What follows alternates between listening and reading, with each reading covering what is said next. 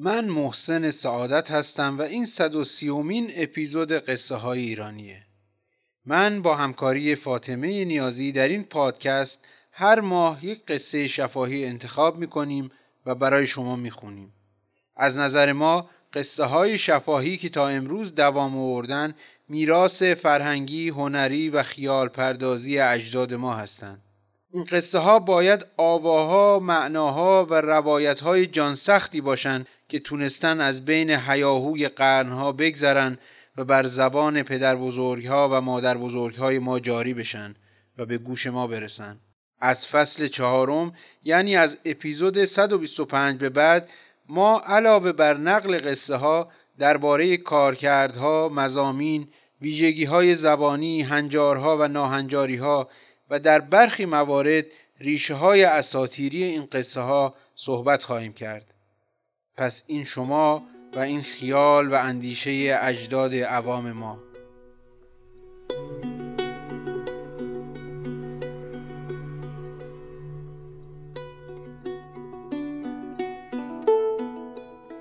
قصه های ایرانی. قبل از شروع قصه باید بگم که این قصه مناسب کودکان نیست. روباه و گرگ. یکی بود یکی نبود.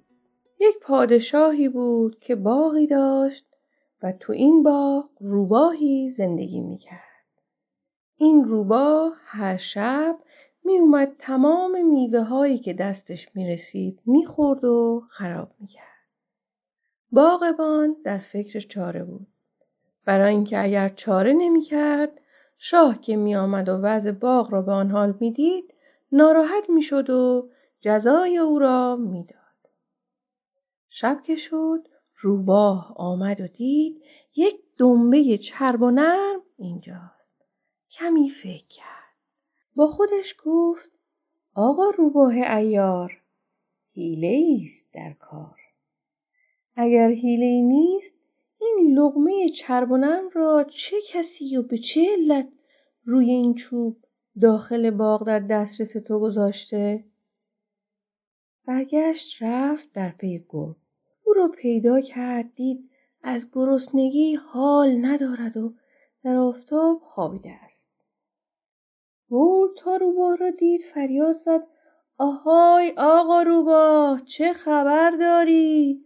اخبار چیست؟ خوردنی کجا بلد هستی؟ روباه سلام کرد و گفت تا حالا من در مجلس روزخانی بودم. هنوز هم شام نخوردم. آمدم در پی تو که تو را با خودم ببرم شام بخوریم. گرگ خیلی خوشحال شد و با هم به طرف باغ به راه افتادن. همین که به باغ رسیدن گرگ گرسنه دنبه را که دید پرید برای خوردن آن. ناگهان چنگال او بر تناب دام بسته شد و دنبه افتاد جلوی پای روباه. روباه دنبه را به دندان گرفت و به راه افتاد. گرگ از عقب داد زد آقا روباه دنبه را کجا می‌بری؟ روباه گفت این شام قسمت من است که آوردند و گذاشتند اینجا. گرگ پرسید پس قسمت مرا کی می آورند؟ روباه گفت وقتی که باغبان به سراغت بیاید صبح زود که باغبان آمد دید یک گرگ توی دام است قد یک خر. بیل خودش را برداشت و افتاد به جان گرگ. آنقدر او را زد که به حال مرده افتاد. مرده گرگ را انداخت روی کودها. آفتاب گذاشت به جسم او گرم شد دوباره جان گرفت بلند شد و فرار کرد به بیابان.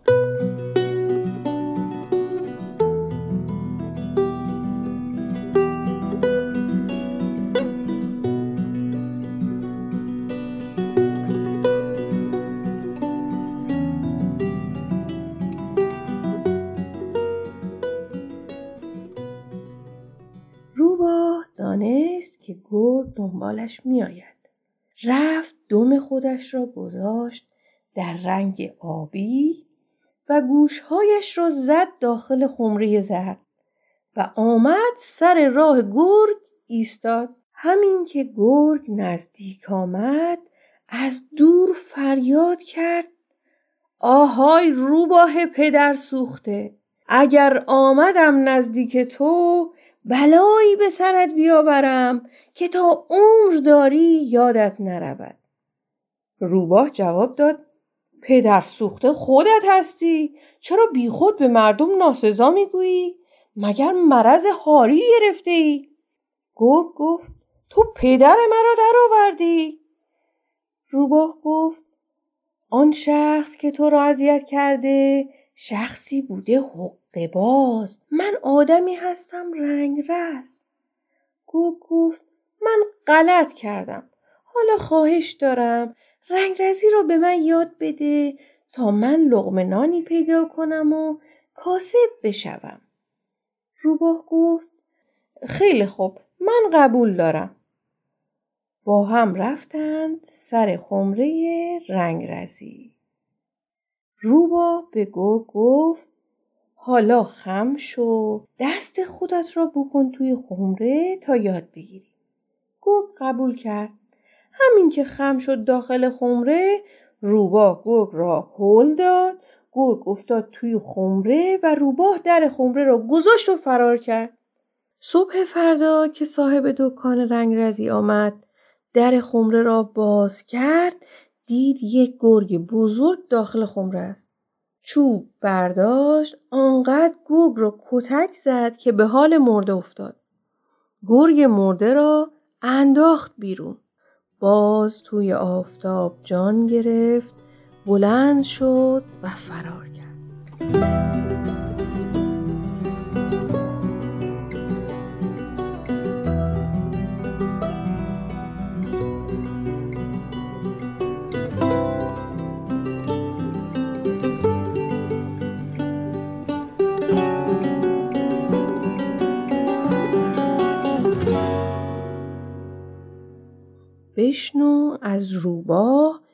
که رفت یک تکه چرم پیدا کرد با یک سوزن گیوه دوزی و شروع کرد به دوختن چرم. گرگ تا آمد و چشمش به روباه افتاد گفت ای روباه پدر سوخته آمدم پدرت رو در بیاورم. روباه گفت پدر سوخته خودت هستی؟ تو با مردم چه کار داری؟ فهاشی می‌کنی؟ آن آدمی بوده حقه باز. من بابایی هستم پار دوز. گفت پس من غلط کردم تو را نشناخته بودم. حالا خواهشمندم یک جفت کفش برای من بدوز. برای اینکه تابستان در بیابان بی کفش که راه می‌روم خیلی ناراحت هستم. روباه گفت حالا با ادب و با تربیت شدی. برو یک گوسفند و یک مقدار غیر بیاور تا یک جفت کفش برایت درست کنم. گرگ فوری رفت یک گوسفند از یک چوپان دزدید. بعد آمد تا به یک دورگرد ریش سفید رسید. جلوش را گرفت و او را پاره پاره کرد. و از توی خورجینی که روی دوشش بود مقداری غیر برداشت و برد جهت روباه. روباه گفت حالا برو فردا بیا. صبح که شد گرگ آمد. روباه گفت تمام نشده. زیره و رویش مانده. برو یک گوسفند دیگر بیاور. گرگ هم رفت و یک گوسفند دیگر آورد. همینطوری روباه هر روز او را میفرستاد که یک گوسفند بیاورد و هر روز خودش را سیر می کرد تا اینکه عاقبت یک روز کار کفش تمام شد. گرگ آن را پوشید و رفت. گرگ که کفشهایش را پوشیده بود رفت تا در صحرا گردش بکند. نزدیک ظهر بود. هوا هم گرم. غیر ته کفش آب شد. گرگ چسبید روی زمین بیابان. چوپانها که از آن حوالی میگذشتند گرگ را دیدند آنقدر او را زدند که به حال مرده افتاد. آفتاب که به او خورد جان گرفت بلند شد و فرار کرد.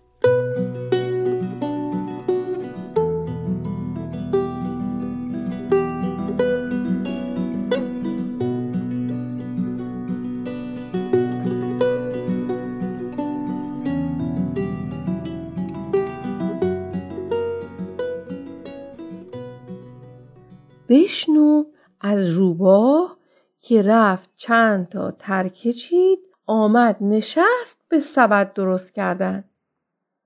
گور تا آمد روباه را دید فریاد زد ای روباه نابکار اگر نزدیک تو رسیدم می‌دانم چه به روزگارت بیاورم. روباه گفت نابکار خودت هستی؟ چرا حرفهای بد می‌زنی؟ من روبایی هستم سبد باف. آن کس دیگری بوده حق باز. گرگ گفت ای روبا غلط کردم من تو رو نشناختم. حالا خواهش می‌کنم یک سبد برای جای خوابیدن ایام زمستان من درست کن که مثل لانه باشد و شبهای زمستان در آن بخوابم. روبا سبدی بافت و به گرگ گفت برو داخل این سبد بشین تا بدانم اندازت می شود یا نه. گرگ داخل سبد نشست. روباه دهانه سبد را یواش یواش بافت تا اینکه دیگر دری برای سبد نماند. آن وقت سبد را برداشت و برد از بالای تپه انداخت به طرف دره. سبد از بالای تپه قلتید و آمد تا افتاد توی دره. چوپانی از آنجا رد می شد. چشمش به سبد افتاد. آن را با خود به منزل برد و به مادرش گفت مواظب این اصل باش تا بماند برای عیدمان. مادر چوپان همین که پسرش رفت یک دانه نان لواش آورد تا کمی اصل در بیاورد و با نان بخورد. اما همین که انگشت در سبد کرد گرگ گرسنه انگشت پیرزن را خورد. پیرزن گفت وای چه زنبور بدی آورده است! از سوراخ سبد داخل آن را نگاه کرد. گرگ بزرگی را داخل سبد دید. فریاد کشید! پسرش و همسایه ها با چوب آمدند دور گرگ را گرفتند و آنقدر او را زدند که به حال مرده افتاد. انداختنش جلوی آفتاب خورشید به او تابید زنده شد و فرار کرد. برای انتقام از روباه همه جا دنبال روباه بود.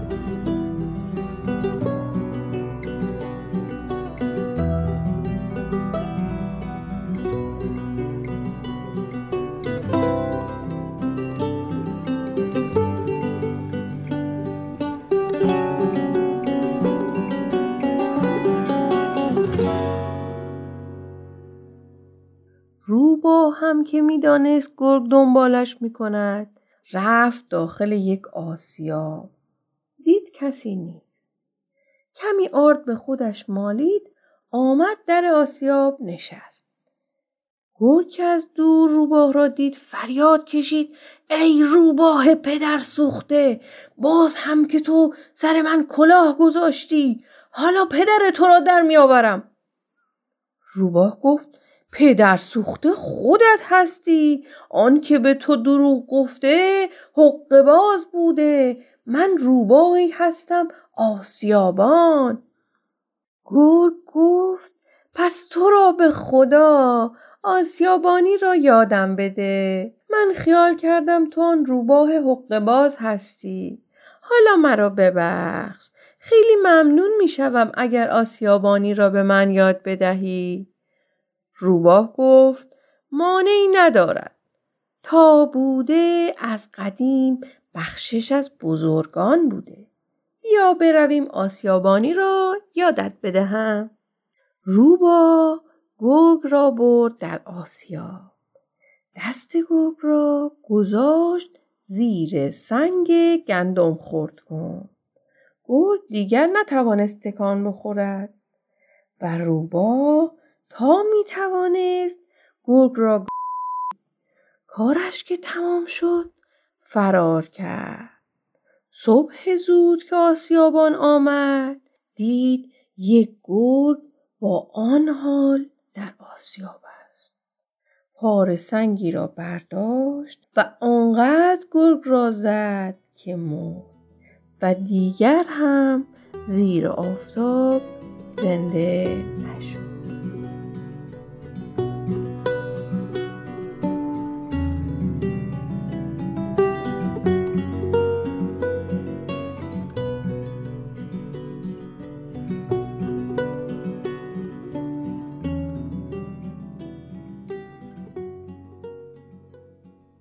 شما تو بخش اول قصه روباه و گرگ رو با صدای فاطمه نیازی شنیدید.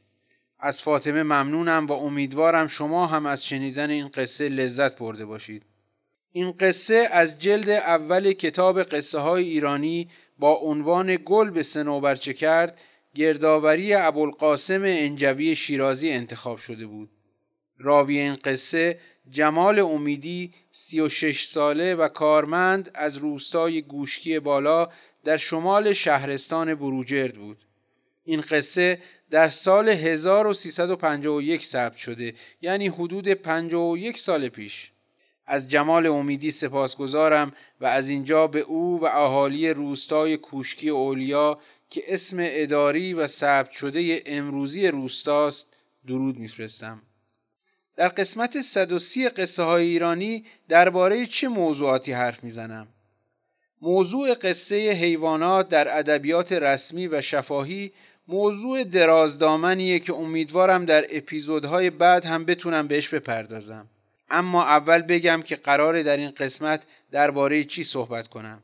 قبل از هر چیز من طبق روال چند اپیزود اخیر اول درباره طبقه بندی این قصه در کتاب طبقه بندی قصه های ایرانی نوشته اولریش مارزولف حرف می‌زنم همون ایرانشناس و فولکلورشناس ایرانی که تو قسمت 125 یک مختصر معرفیش کردم در ادامه درباره حکایت های حیوانات حرف می‌زنم و به این سوال جواب میدم که چرا گذشتگان ما حیوانات رو به قصه های خودشون وارد کردند. اشاره خواهم کرد به جایگاه اخلاق در این قصه ها و به بهانه این قصه درباره منشأ و ریشه های این قصه ها در یونان، هند و مصر حرف می‌زنم و در ادامه درباره معروفترین قصه های حیوانات در ادبیات کلاسیک جهان و ایران براتون میگم.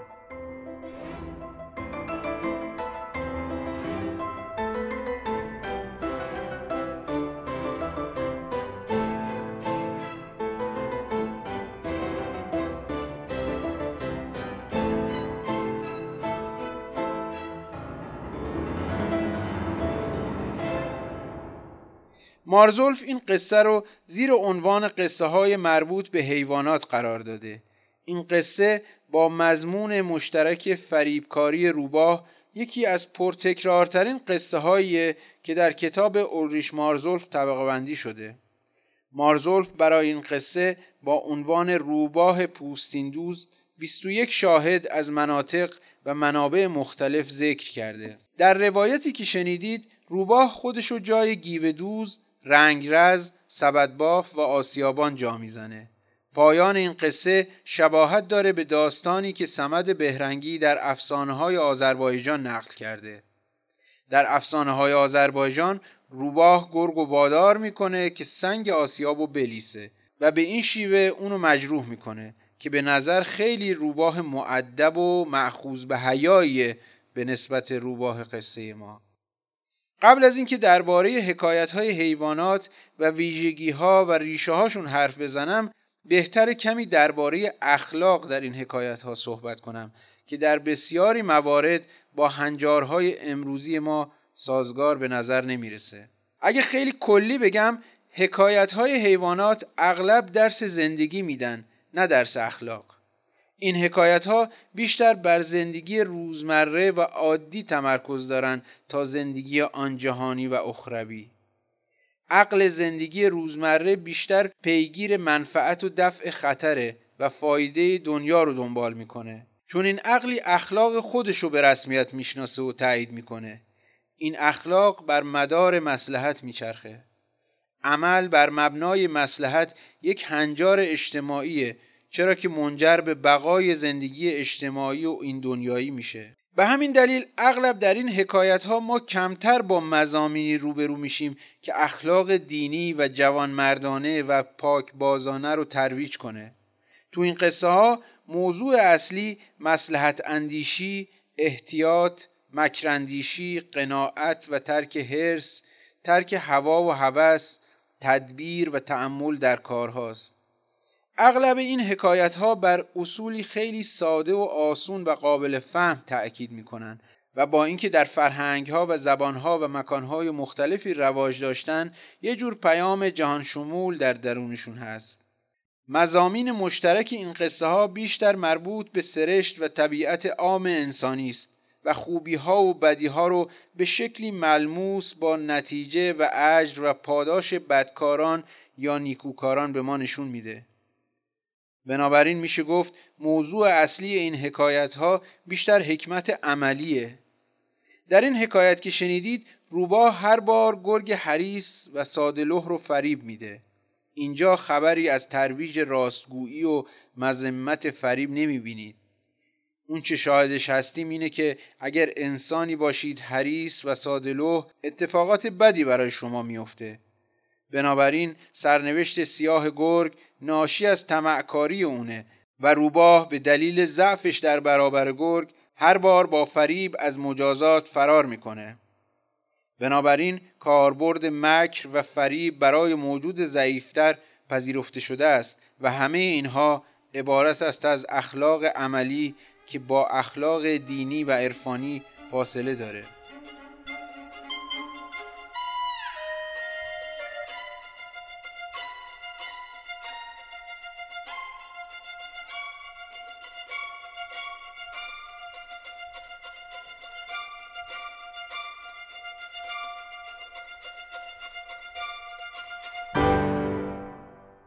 حالا بریم ببینیم این حکایت های حیوانات یا به قول فرنگی ها فابل ها چه جور قصه هایی هستند. این قصه ها حکایت هایی هستند که قهرمان اونا یه حیوانه که اغلب حرف می‌زنه و در ماجراها و حوادث درگیر میشه و با اینکه حیوانات تو قصه حضور دارن اما رفتارشون انسانیه. این حکایت ها از گذشته دور رواج داشته و شکل ادبی اون سابقه به اندازه بقیه داستان ها و افسانه ها داره.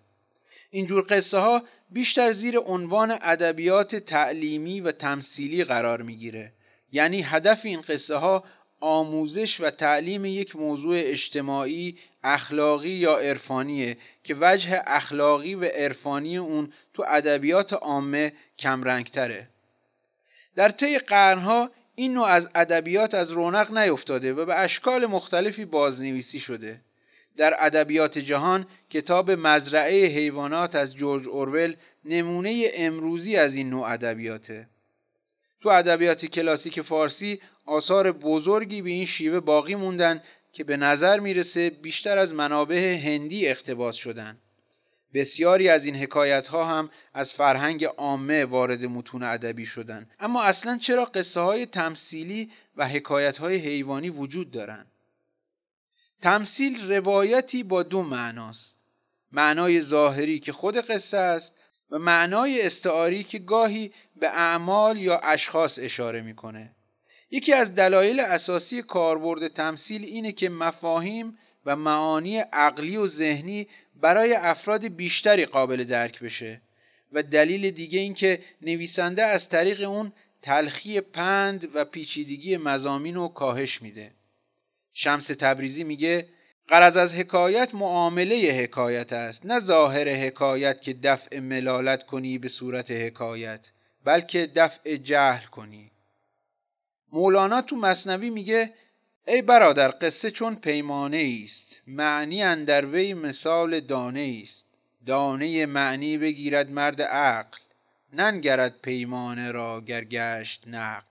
سعدالدین وراوینی نویسنده مرزبان نامه با آگاهی در باب چهارم کتاب خودش درباره شکل ظاهر داستانها و معناهای پنهان اون میگه این افسانها و اسمار موضوع از وضع خردمندان دانشپژوه که جمع آورده اند و در اسوار و کتب ثبت کرده از آن روی که از زبان حیوانات و عجم حکایت کرده اند صورت حزل دارد و از آن وجه که سراسر اشارت است و حکمتهای خفی در مزامینان مندرج جد محض است تا خواننده را میل طبع به مطالعه ظاهران کشش کند پس بر اسرار باطن وقوف یابد پس روشنه که نوشتن قصه های تمثیلی از دید این نویسندگان با هدف انتقال حکمت و مفاهیم عمیقتر ذهنی، عقلی و عرفانی انجام می شده.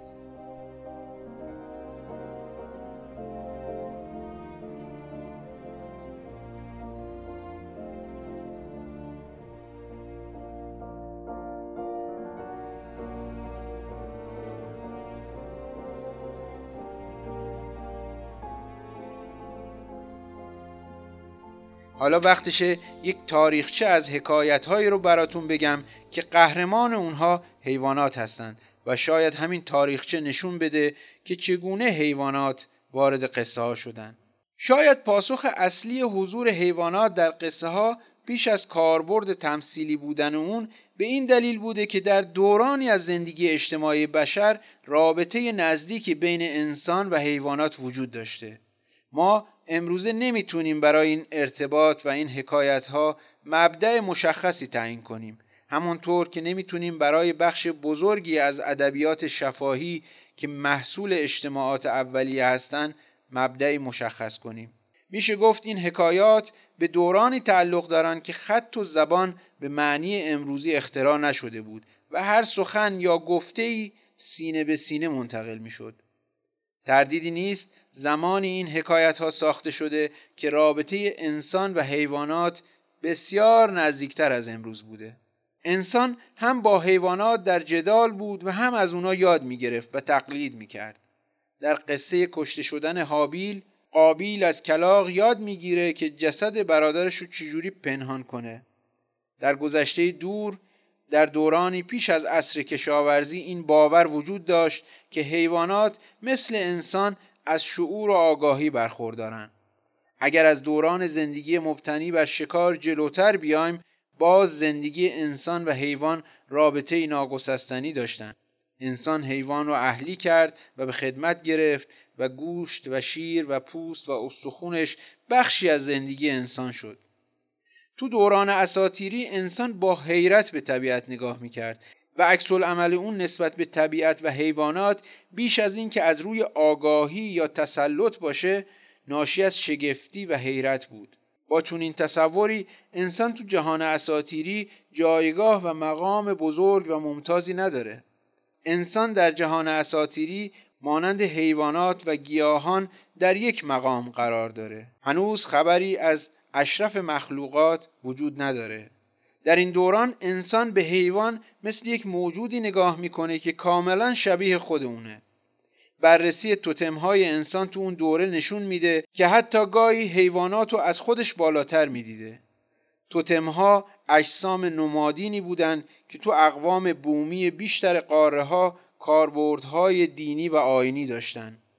توتم معمولا به عنوان یک یادمان یا یادگاری از نیاکان یک ایل یا طایفه عمل می کرد و افراد طایفه توتم رو به عنوان نیرویی برای حمایت و حفاظت از طایفه می دونستن. توتم باوری شامل دو قانون و تابو مهم بود حیوان توتم را نباید کشت و با افرادی از جنس مخالف و از توتم مشترک نباید روابط جنسی برقرار کرد وجود این باور نشانه قوی از رابطه نزدیک و برابر انسان و حیواناته.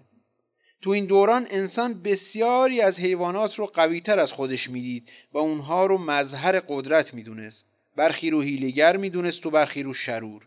و همه این تجربیات منجر به شکل گرفتن اعتقاداتی درباره حیوانات شد. ما کجا می‌تونیم این باورها رو ببینیم؟ بله در هند، مصر، یونان و ایران که خدایان و موجودات افسانه‌ای در قالب حیوانات خاص یا ترکیبی از چند حیوان تجسم پیدا می‌کنن. مثلا گانش خدای علم و دانایی که پسر شیواست و سری همچون سر فیل داره یا آنوبیس در مصر با سر شغال و بدنی انسانی یا خر سپاه در افسانه ها و اساتیر ایرانی و معتقدات آین زرتشت که موجود استورهی و ساکن دریای فراخ کرد که احتمال میره یکی از خدایان پیش زرتشتی باشه. این موجود اساتیری شگفتانگیز تیشتر ایزد باران رو تو تقسیم و جمع آوری آبهای دریای فراخ کرد یاری میده. وجود حیوانات تو مقدسترین مکانها به شکل نقاشی یا مجسمه های عظیم نشونه ای از جایگاه و منزلت حیوانات تو ذهن بشر بسیاری از بتهای اقوام و ملل شکل حیوانی دارند یونانیان باستان روح رو به پرنده تشبیه کرده بودند و بیرون رفتن جان از بدن و به شکل خروج حشره یا پروانه ای از دهان تصویر می کردن. با این مقدمه میشه پذیرفت که پیش از اینکه حیوانات در داستانهای تعلیمی و اخلاقی ظهور کنند به شکل اساتیری و ابتدایی وجود داشتند. در داستانهای اساتیری حیوانات دارای شعور و آگاهی هستند و حرف می‌زنند و یاری کننده قهرمانهای انسانی یا دشمن این قهرمانان هستند. پرنده سیمرغ در اساتیر ایرانی نمونه ای از این موجوداته. در این دوران ارتباط انسان با حیوانات برابر به نظر می‌رسه. حکایات حیوانات با هدف ارزش و اهمیت خود اون حیوان طرح میشه و این نوع از قصه ها به عنوان یک حکایت تمثیلی یا رمزی به حساب نمیاد. پس از این مرحله اساتیری قصه حیوانات وارد ادبیات شفاهی و مکتوب میشه. بریم ببینیم این قصه ها با تحولات اجتماعی چگونه ادامه حیات پیدا می‌کنن.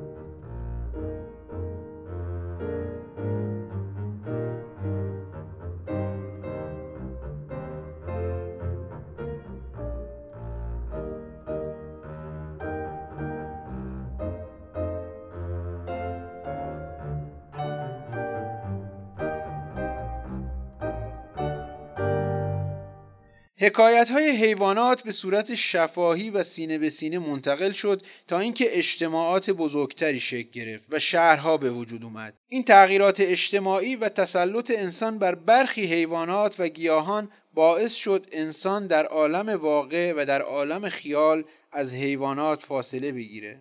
افسانه ها در میان جوامع میچرخید و شنیده می‌شد و مسائل مربوط به جوامع آن روز رو بیان می‌کرد. افرادی فهمیدن که از طریق این حکایت های حیوانات می‌تونن از نگفته هایی حرف بزنن و تجربیات خودشون رو به دیگران منتقل کنن. بعضی از حکایت ها سابقه اساتیری داشتن و برخی با تجارب جدید ابداع شدن و اولین حکایت های حیوانات به شکل بیان ادبی ساخته شد. برای این شکل های ادبی نمیشه تاریخی مشخص کرد چون این قصه ها بر اساس تجربه مردم عامی و استعدادها و خلاقیت اقوام و افرادی بودند که هیچ رد و نشانی از اونا تو دست نیست. گویا کل تاریخ و اجداد ما در یک کار مشترک همگانی چه آنان که می ساختند و شاخ و برگ می دادند و چه اونا که نقل می کردند و چه اونا که با اشتیاق تو این اجتماعات حاضر می شدند و چه اونا که اندیشه های پنهان در این قصه ها رو تو زندگی روزمره به کار می گرفتن همگی در حفظ و گسترش این قصه ها تا امروز نقش داشتند. نتیجه اینکه پیش از دوران آثار مکتوب نمی‌تونیم درباره منشأ دقیق حکایت های حیوانات قاطعانه حرف بزنیم. اما بعد از پیدایش آثار و اسناد نوشتاری کدوم سرزمین ها منشأ اولیه حکایت های حیوانات بودند تو این زمینه اختلاف نظر وجود داره. با توجه به شواهد حکایت های هند و یونان گروهی از پژوهشگران این شکل ادبی رو ابداع اقوام آریایی می‌دونستند که در مهاجرت ها به سراسر عالم منتقل شدند. کارکرد دینی، ادبی و تعلیمی این حکایت ها در هندوستان رواج بیشتری داشته و می‌تونیم با توجه به اعتقادات هندیان درباره تناسخ و تعالیم بودا هند رو منشأ این حکایت ها بدونیم اما به طور کلی درباره منشأ نخستین این حکایت ها چهار فرضیه مطرحه و سه سرزمین رو به عنوان خواستگاه اصلی معرفی می‌کنن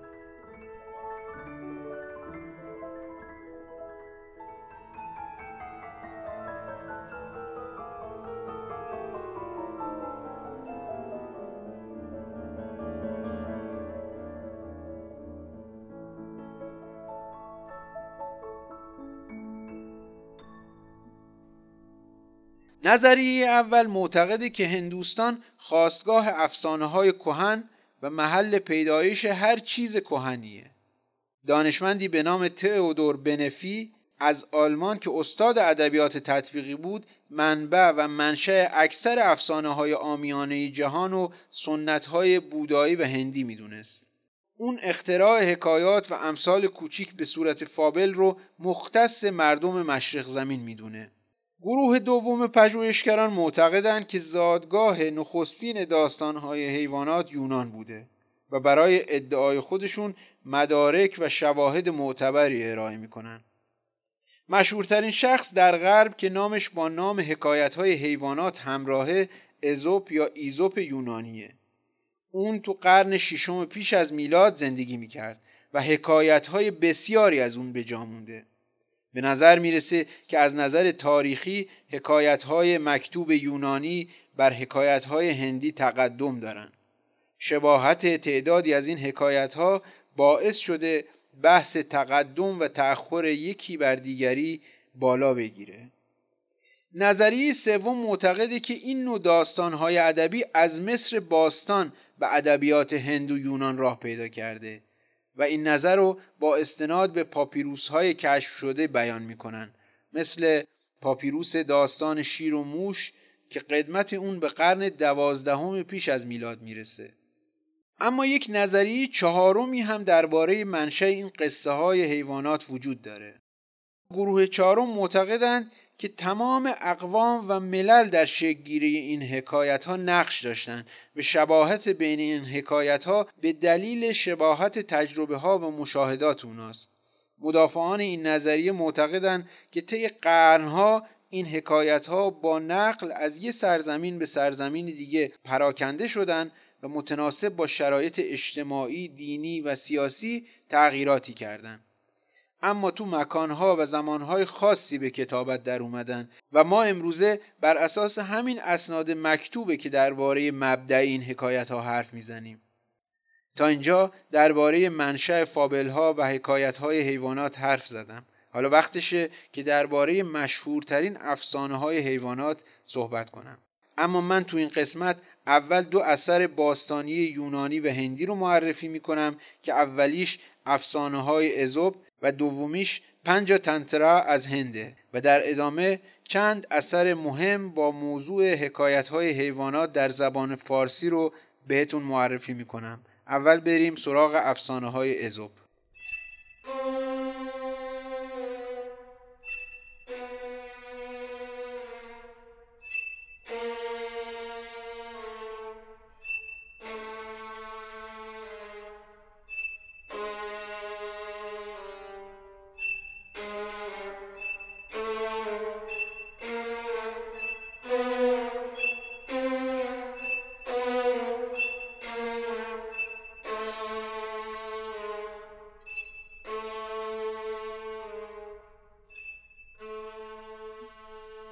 بر اساس شواهد مکتوب وجود حکایت های یونانی بر هندی مقدمه. این حکایت ها با نام ایزوپ یا ازوپ گره خورده. ازوپ به نظر برخی یه شخصیت افسانه‌ایه اما از نوشته های هرودوت تاریخنگار یونانی اینطور به نظر میاد که اون واقعا وجود داشته. ازوپ سازنده حکایت های ایوانات در روزگار آماسیس فرعون مصر زندگی می‌کرده و زادگاهش جزیره ساموس بوده. هرودوت نوشته که ازوپ به دست مردم دلفی که یه شهری تو یونانه کشته شده ماجرای کشته شدن ایزوپ چی بوده؟ نوشتن که اهالی دلفی اونو متهم کردن که یه جام مقدس رو از معبد اونها دزدیده اما چرا مردم دلف چنین ادعایی کردن؟ ظاهرا این اتهام به دلیل توهین ایزوپ به اهالی دلف بوده اونو می‌گیرن زندانی می‌کنن و اون در زندان می‌فهمه که اونو خواهند کشت و بعد از فهمیدن این موضوع داستانی نقل می‌کنه.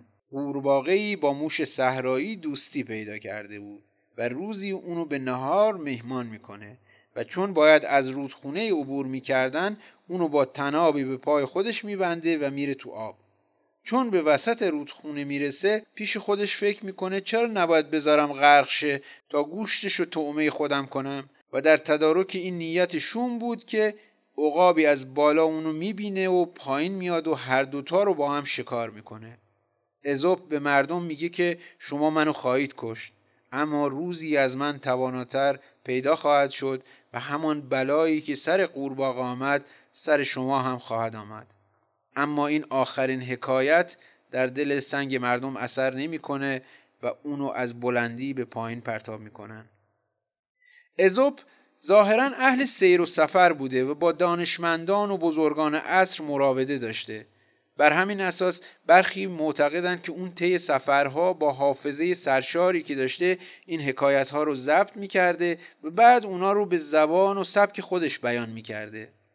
به هر حال از صده پنجم پیش از میلاد افسانه های ازوب و سنت داستان سرای او مشهور شده و بسیاری از نویسندگان به داستانهای اون استناد کردند.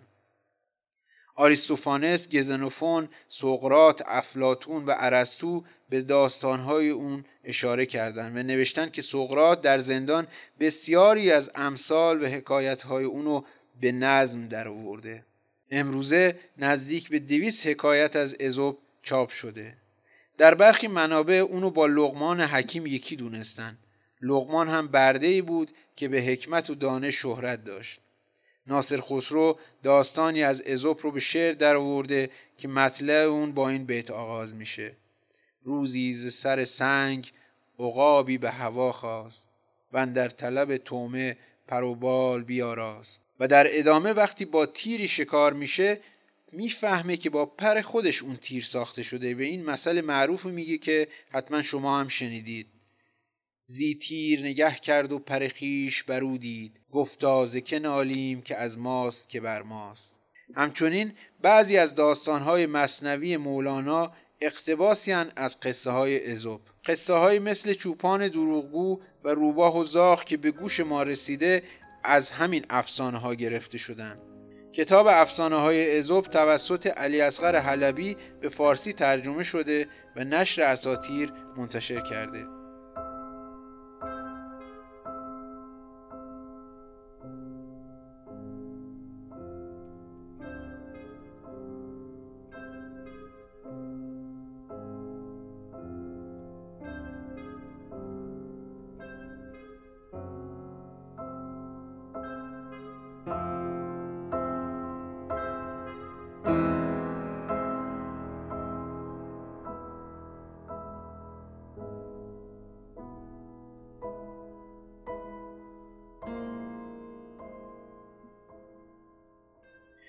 دومین اثر مشهور از حکایت های حیوانات کتاب پنچاتنترا به زبان سانسکریت از هنده. شامل مجموعه ای از حکایات حیوانات که به شعر و نثر نوشته شده.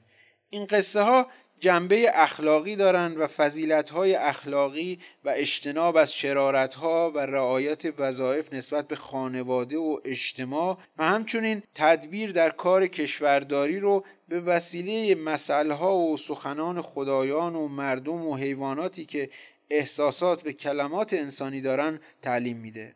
اصل کتاب پنچاتنترا به زبان سانسکریت و بعضی معتقدند که این کتاب حدود سده سوم پیش از میلاد توسط ویشنو شارما نوشته شده. این داستانها در میان بیشتر ملل به طور گسترده شناخته شده هستند. اغلب ترجمه های پنچاتنترا به زبانهای دیگه از زبان هندی صورت گرفته.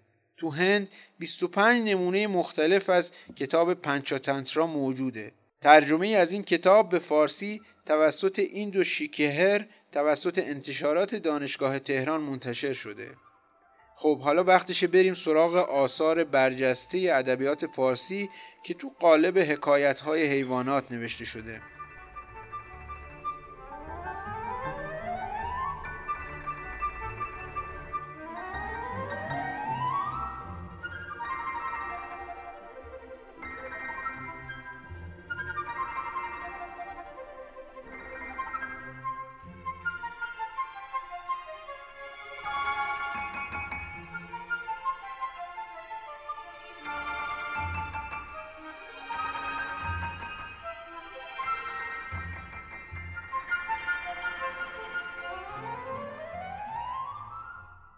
شواهد رواج این نوع از حکایت ها تو ایران همزمان با یونان و هند اندکه. اما هرودوت تو کتابش به داستانی از زبان کوروش هخامنشی خطاب به اهالی شهر لیدیا اشاره کرده که می‌تونیم اونو تو این دسته از حکایت ها قرار بدیم. اون نوشته پس از تسخیر لیدیا به دست ایرانیان ایونی ها یک گروهی از یونانیان باستان نمایندگانی پیش کوروش فرستادن و پیشنهاد کردن حاضرن با همون شرایطی که از کروزوس آخرین پادشاه لیدی اطاعت می‌کردن با اونم عهد و قراری بذارن. کوروش با گفتن حکایتی پاسخ داده. یک روز نیزنی در کنار دریا چند ماهی دید و شروع به نیزدن کرد به این امید که ماهیان با نوای نی او پیش آیند. وقتی که از این راه نتیجه به دست نیاورد توری برگرفت و مقدار زیادی ماهی سید کرد. در این حال وقتی جست و خیز ماهی ها را دید خطاب به آنها گفت حالا دیگر رقصیدن چه سودی دارد؟ میبایستی وقتی که نی می‌زدم میرقصیدید. علاوه بر این قصه که هرودوت نقل کرده داستان منظوم درخت آسوری به زبان پهلوی اشکانی که گویا در زمان اشکانیان از روایت شفاهی به نوشته مکتوب در اومده نشونه دیگه از رواج قصه هایی که تو اون موجودی غیر از انسان شخصیت اصلی قصه است. این قصه مناظره یک درخت نخل با یک بزه که در آخر بز پیروز این مناظره است. برخی این روایت و تقابل زندگی کشاورزی و کوشنشینی و گروه دیگه این قصه رو تقابل بین پیروان زرتشت و مخالفانش می‌دونن. اما معروفترین اثر تو ادبیات فارسی که حیوانات تو اون نقش اصلی قصه باشن کتاب کلیله و دمنه است. کلیله و دمنه که ما امروز می‌شناسیم برگرفته از چند تا متن هندیه. یکیش کتاب پنچاتنترا و دیگری کتاب منظومه مهابهارات است که یکی از آثار حماسی هنده. تقریبا تمام کتاب پنچاتنترا بجز مقدمه و چند داستان دیگه تو کلیله اومده و سه بخش از مهاباراتا تو نسخه عربی و فارسی کتاب اوورده شده. کلیله و دمنه ابتدا تو سال 570 میلادی توسط برزویی طبیب یا بزرگمهر به پهلوی ترجمه و تدوین شده که امروزه این اثر تو دسترس ما نیست. بعد از روی همین نسخه پهلوی این کتاب توسط ابن مقفع به عربی برگردونده شده و همین ترجمه عربی مبنای کار باقی نویسنده ها قرار گرفته. کلیله و دمنه رو تو غرب بیشتر با نام داستانهای بیدپای یا پیلپای می‌شناسن که اسم همون برهمنیه که حکایت ها رو نقل کرده.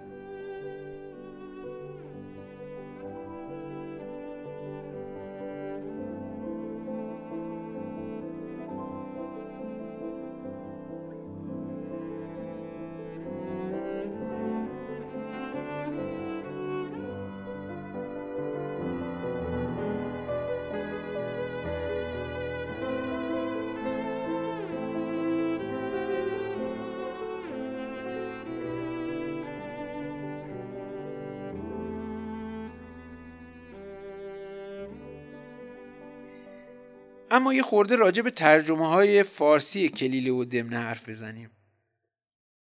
مشهورترین ترجمه فارسی کلیله و دمنه کلیله و دمنه بهرام شاهی اثر نصرالله منشی تو قرن ششم هجریه. اما گویا پیش از اون بلعمی اونو به نصر و رودکی اونو به شعر در آورده. موضوع به شعر در آوردن کلیله در شاهنامه فردوسی اومده. کلیله به تازی شد از پهلوی بدین سان که اکنون همی بشنوی.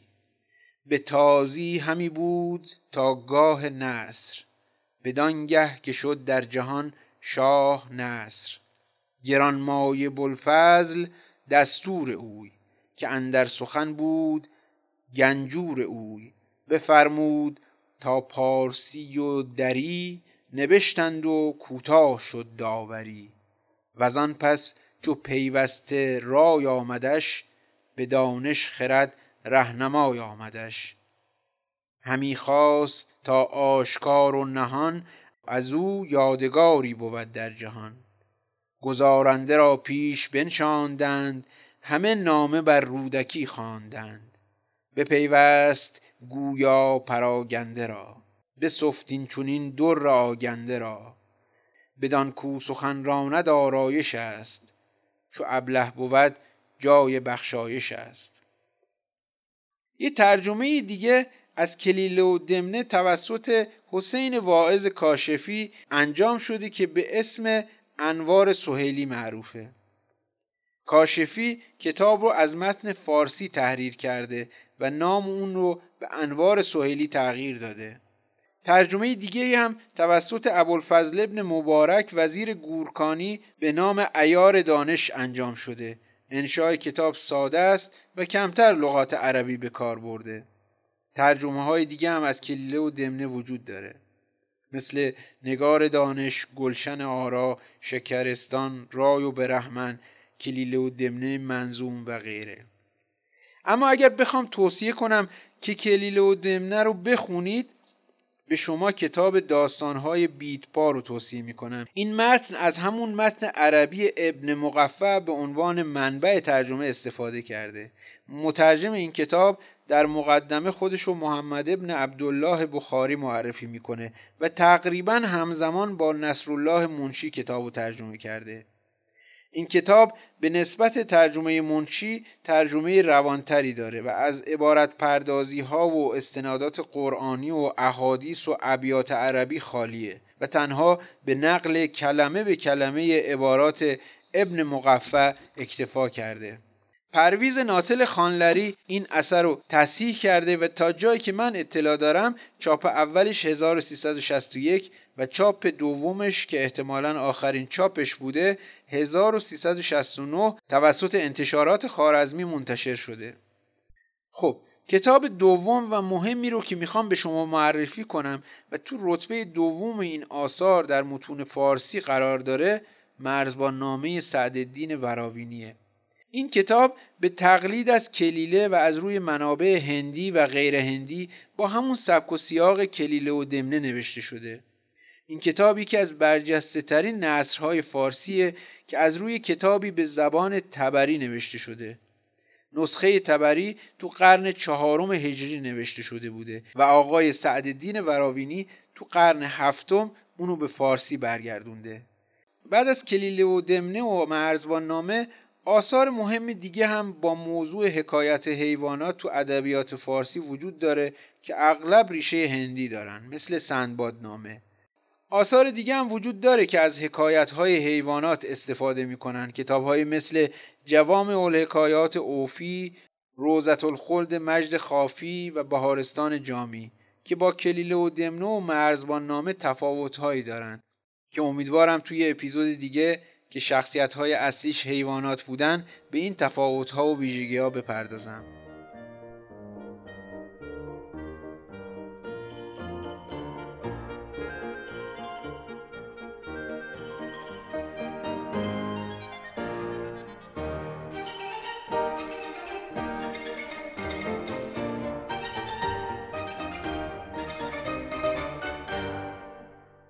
از شما ممنونم که پادکست ما رو گوش می‌کنید. ما تو اپیزودهای اخیر بیش از چهار هزار نفر به طور میانگین شنونده داشتیم که خیلی برای ما دلگرم کننده بود. شما هم اگر پادکست ما رو دوست دارید لطفا به دیگران توصیه کنید. من دو تا لینک می‌ذارم تو توضیحات پادکست. یکیش متن پادکست در وبلاگ گیومه باز dot IR برای کسایی که می‌خوان منابع پادکست رو ببینن و متن رو بخونن. و دومیش یه لینکه که تمام راه های ارتباطی با این پادکست توش قرار گرفته. از ایمیل و صفحه اینستاگرام و تلگرام و توییتر گرفته تا پادگیرایی که می‌تونید این پادکست رو اونجا گوش کنید. نظرات و پیشنهادات خودتون رو از همه این راه های ارتباطی می‌تونید با من در میون بذارید. همچنین می‌تونید تو صفحه تلگرام گیوم باز لینک موزیک های این قسمت رو پیدا کنید. در پایان این اپیزود که در ابتدای اسفند 1402 منتشر میشه امیدوارم همه ما از قصه روباه و گرگ درس گرفته باشیم و تمعکاری و حرس و سادگی گرگ درون ما فرصتی به فریبکاری و هیلیگری روباه درون بعضی نده و اگه داد اونقدر تکرار نشه که جون خودمونو بر سر این فریب بذاریم و هرچه آفتاب بتابه دیگه بیدار نشیم. دامن سرخ گلدار همگی خدا نگهدار.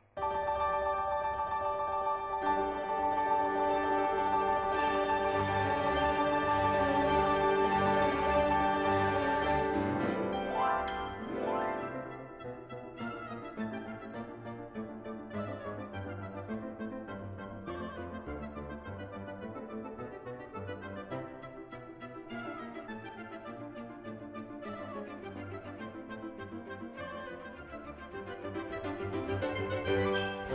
you.